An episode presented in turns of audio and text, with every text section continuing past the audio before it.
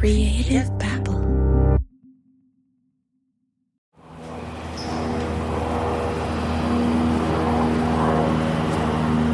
On August 27, 1980, sometime after 4 a.m., a twin engine, six passenger aircraft was attempting to land in heavy fog at a small airport in northern Michigan, just off the coast of Lake Huron.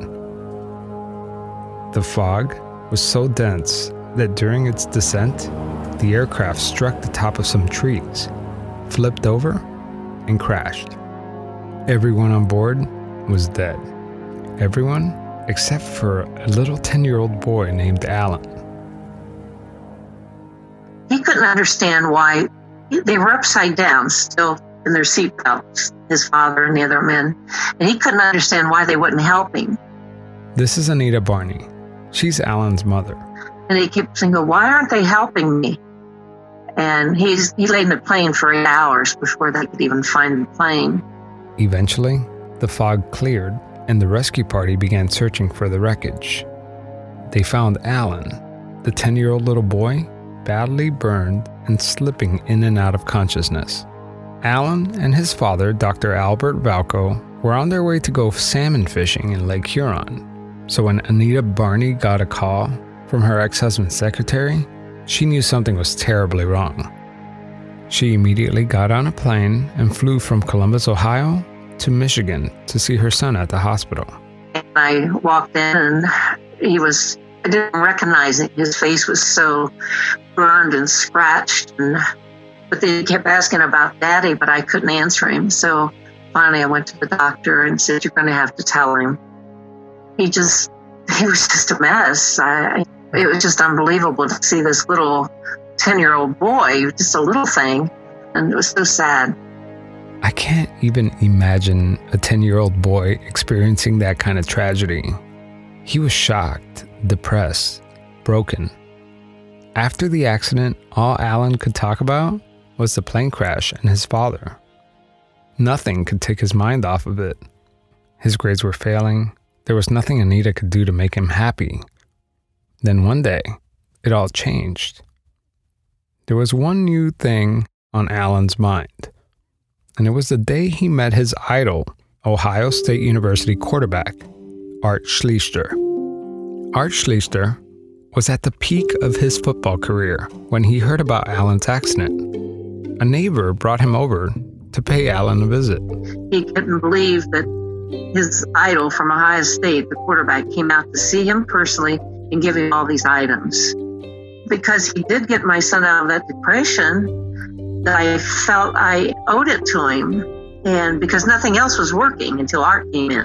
When I took him to school the next day, he was talking about football and art, meeting art. He was no longer talking about the plane crash, and the principal called to tell me that.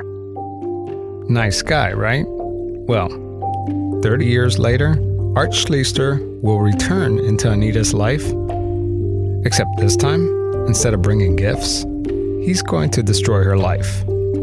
I'm Javier Leiva, and this is Pretend Radio stories about real people pretending to be someone else.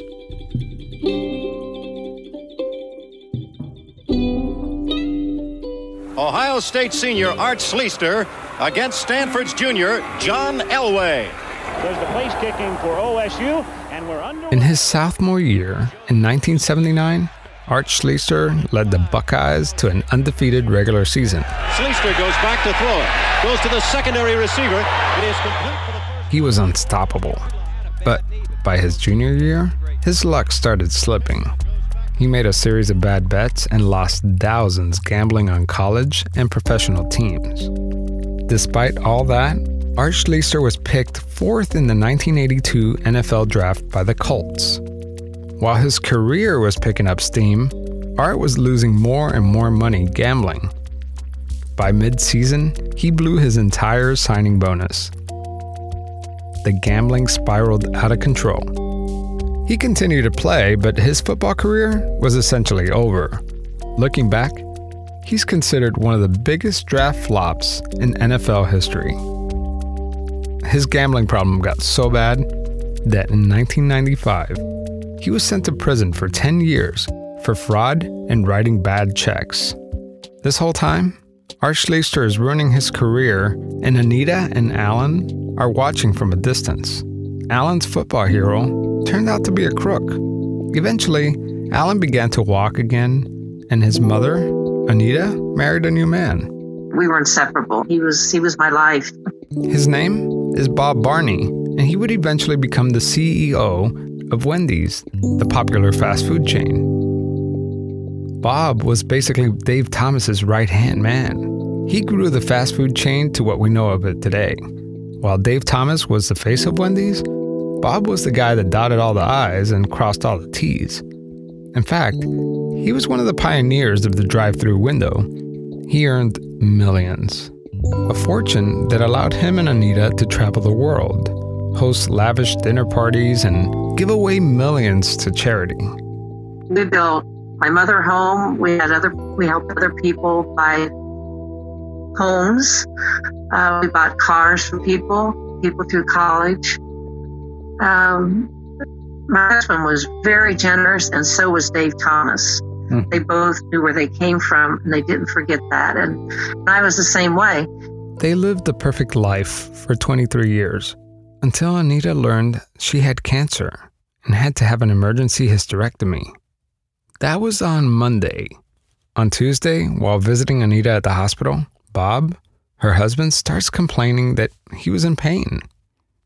On Thursday, they discharged Anita from the hospital. He came to get me. He said, I, My back's still hurting. And I said, Well, just why don't you go to urgent care? Take me home.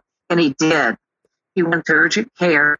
They did some x rays and said, You're going to have to go to the hospital tomorrow for some CAT scans. The next day, Bob goes to the hospital, and when he returns home, he sits down and says, Well, I have the big C. Hmm. And I said, Oh, no, you don't. Bob, don't joke about that. He says, Anita, I do. And uh, he was full of cancer.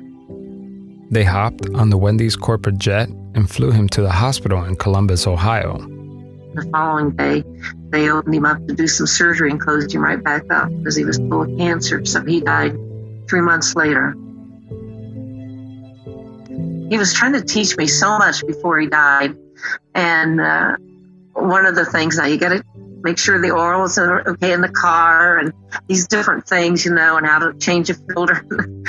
just all these different things to do. And um, it was really sad. We sit at the kitchen table and we would just hold each other. Yeah. And sitting in the kitchen chairs, we pull real close and we'd hold each other and we'd just cry and cry. We couldn't help it. Yeah. And he said to me one time, and I, I love what he said to me. He says, you know what I'm going to miss most?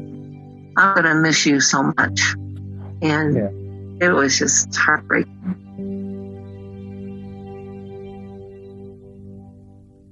When he was dying, he was uh, giving me all these instructions, and one of them was, "Do not let a man come into your life and take all your money."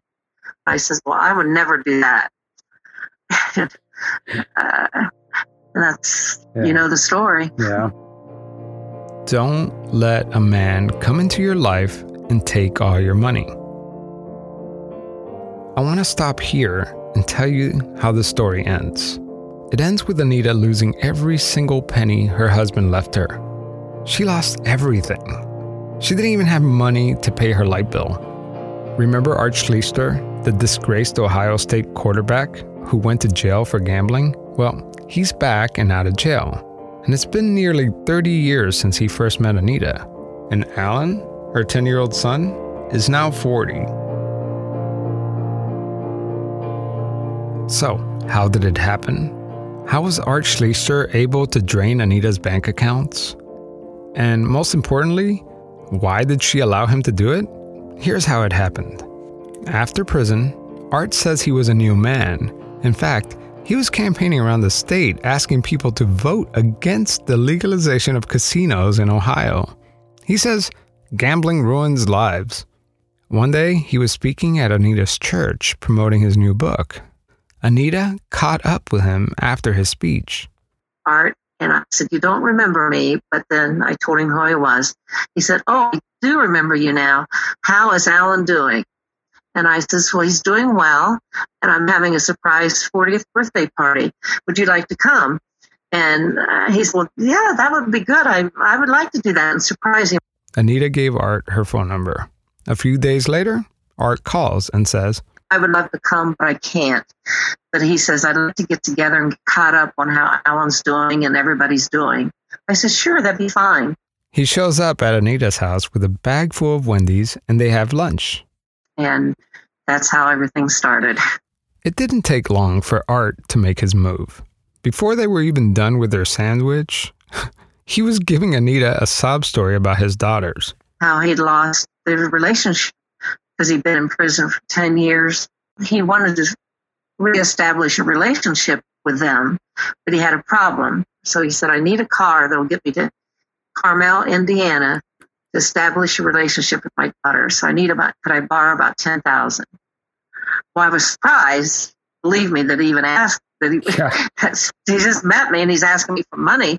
And uh, I totally was surprised, but I didn't know what to say. I, I just, I just stammered around and, I just, I said yes. While this may seem like a ridiculous request, Anita had the means. Plus, when her husband Bob was alive, they helped people all the time. Art's promise to repay the loan seems sincere, and for Anita, $10,000 is a drop in the bucket. Why wouldn't she help out the man who brought her 10 year old son back when nothing else worked? And I just put myself in his place, and I remembered my son, how sad he was. So I don't know how to explain it, except it was because he did get my son out of that depression that I felt I owed it to him. And because nothing else was working until Art came in. Art promised to pay back the $10,000 loan within 90 days. In fact, he wrote Anita a post dated check for $10,000. The next week, he asked to meet Anita again. This time, he asked her for $100,000. He said the money would go to pay off some debts he owed other gamblers. He promised to repay the loan with 10% interest. After thinking about it for a few minutes, Anita agreed to loan him the money. It has now been two years since Anita's husband passed away. Art and Anita became quick friends. I mean, he's charming, funny. Despite his tarnished reputation, he's still a local celebrity. And so I think that the next thing that people are going to wonder about was there a romantic relationship? There was not a romantic relationship. There was the caring. Well, there was this one time after visiting the Columbus Zoo. And just sitting there talking, and then that's when he came aggressive or uh, friendly, uh, and I started to respond. Art made a move on her things didn't work out well. I realized what was going on and I said, I don't know where he travels to. In other words, she doesn't know who he slept with. She said nothing happened. You know, did you trust him? Well, he seemed to be, except for the fact that he had been to prison. Right. He seemed to have like turned that leaf. I mean, he was trying to stop the casinos. He he started going to church. I mean, he seemed like he changed, right? Yes, we all believed every word he said. He he talked about being in prison and how terrible it was. And it's been a few months since they reconnected, and so far he's borrowed more than two hundred thousand dollars. But he was making small payments towards his debt, so she continued to play along. At first, it started out as personal loans, but eventually, his requests became frenzied and demanding. Anita soon lost track of how much money she loaned him. Before she knew it, most of her money was gone. It wasn't too long when he started getting very aggressive. He said he needed money to repay some really bad people, people who promised to hurt him if he didn't pay back the money. He's screaming at me. This is a real recording of Art and Anita talking on the phone. I, I, I'm fired right now. I'll just take a take a break and just disappear. Well, that would be real sweet of you for all that I've done for you. Pointing at me. I'm trying to get this done, and you've got to work with me. So I, do. I never come and say, "Take money, get money, get money." Nothing like that. He felt that I was going to be out of there. Uh, I didn't want to go anywhere because I wanted to get my money back. So I was afraid that he would leave because he used to say, "I'm going. If you don't do this, I am going to leave town. You'll never see the money again." So, what was Art doing with all her money? He was gambling it all away in hopes to repay other debts. This is Art talking to authorities. I paid back all this debt. Do you, do you think it could, is safe to say that you got over a million dollars from Anita Barney? Probably. Maybe more. The detectives asked him, when all this started with borrowing money from Anita, realistically, did you ever have any intentions of paying her back? Art Schlichter said, Absolutely. Always. I have given her money back. When it started, $20,000, $30,000, $50,000, $100,000. Around this time, what what is the status of your finances? Like what what's happening with your bank account now? Because he has you, right? Like he he he keeps asking for money. He keeps paying you a little bit here, but what's happening with your bank account? I I don't have much money then. I had to ask him for money to pay the electricity, all the utilities. I was begging for money to pay the taxes because I didn't want to lose my home. And I was begging. So he would have to give me the money to pay all those. And I don't know where he was getting it, but he gave it to me. At any point in time, did you say, This is getting ridiculous? I had millions of dollars and now I'm struggling to pay the light bill. Like, why didn't you just say no at that point? Like, what, what kept you from, from saying no? I just needed my money back. I couldn't mm. let my family know what had happened, and that's what kept me going. That's why I kept I kept thinking, I just it's gotta it's gotta end. He's saying it's gonna end. But it would never end. By now, Anita is completely broke. Art Schlichter has sucked her bank account dry. You would think at this point he would move on to his next victim, but he doesn't, because what happens next is completely insane. Instead of rebuilding her life, Anita goes from being the victim of his con to an accomplice. What does she do? She starts stealing money from her friends. She rips them off. Here's detectives talking to Art Schlichter. Let me ask you this. this these people um, that she contacted, are these just random people? They're friends. Or just These people she contacted, were they just random people or friends? Art says they're friends. Friends? I mean, basically take a list of friends and let's call this guy.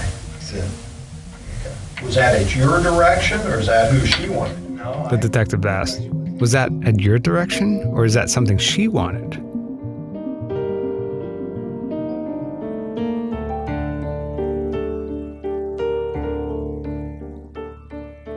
In part two of The Gambler, I talked to Anita Barney about taking her friend's money and why she did it, and if she's going to face jail time for her crime.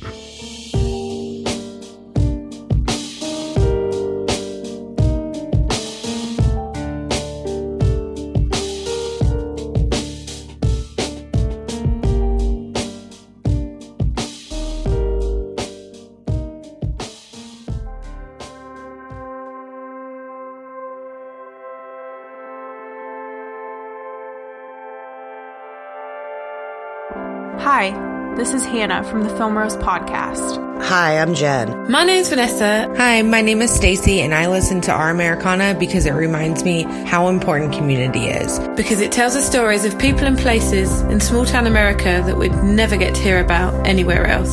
I love hearing about parts of our country that I didn't even know existed. And the reason I listen to Our Americana is for the stories stories of average Americans, stories that I otherwise may have never heard. I liked hearing about the younger generation moving back home to these small towns or moving out of these big cities because they were so passionate about community. The podcast has definitely inspired me to want to visit America. Despite being such a huge nation, it is clearly the people and communities which give it its heart and soul. Not only is Josh a great narrator, but he's a great listener. He's very good at capturing the essence of people and the essence of a small town. Our Americana changes the way I look at America. It's not just my little town with my little struggles. Josh tells stories I didn't even know I needed to hear and gives small town America a platform to shine.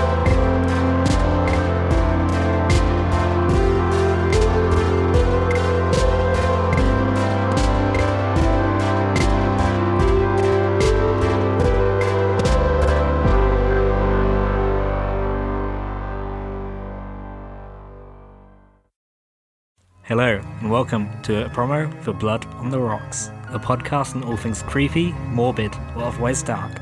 I'm your host, Akshay Taylor. Join me and various guest hosts as we cover a whole load of subjects. We'll show you the world of serial killers, accidents, hauntings, black metal, and more. Find us on iTunes, Stitcher, and all those other fancy podcast platforms. Alcohol and profanity content may vary. Creative Babble.